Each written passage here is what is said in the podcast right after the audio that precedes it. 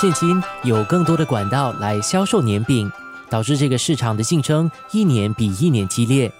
年饼源源不断的推出，除了酒店、餐馆、饼家、邻里商店，疫情下催生的居家餐饮生意也来分一杯羹。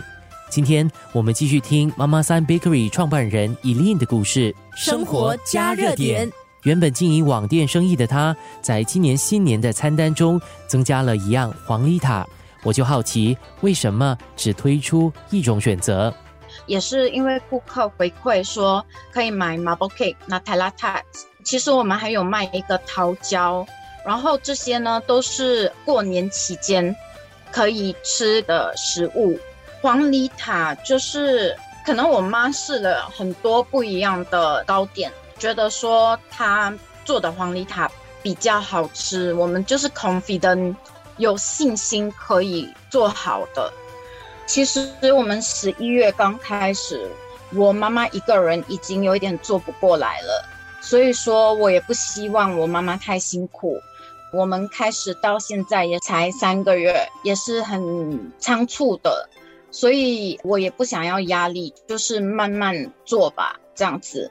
所以就决定说，只拿这个黄梨塔，在各色年饼当中。黄梨塔可说是人气最旺的，它象征着旺来，过年必吃，也是许多饼家主打的商品。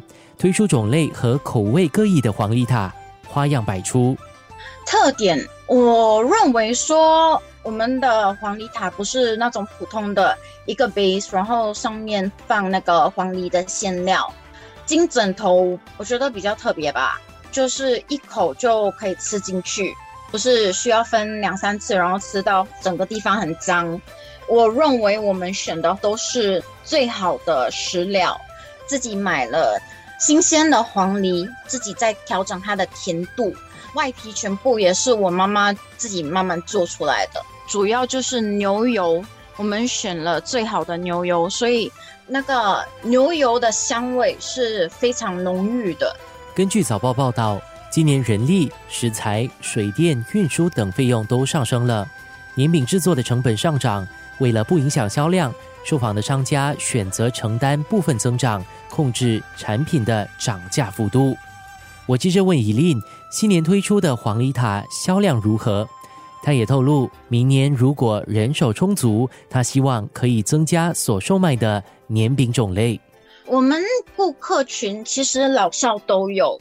因为疫情的关系，加上今年牛车水没有年货市场，很多人其实都已经开始习惯在网上购物。有很多顾客，像年轻的上班族，或者想要送一些礼物给长辈、朋友，不知道要送什么，其实买吃的东西是最实在了。黄梨塔推出的时候呢？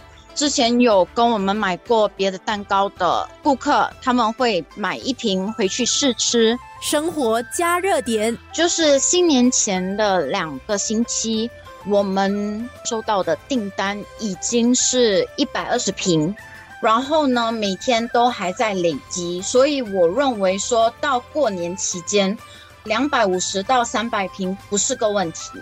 我们认为说。现在这个销量算是给我们一种鼓励，所以呢，如果明年可以的话，人手足，我们会考虑说再另外增加别的产品。明天我们继续向受访者了解今年的年饼买气如何，他们在激烈竞争下又是怎么突围。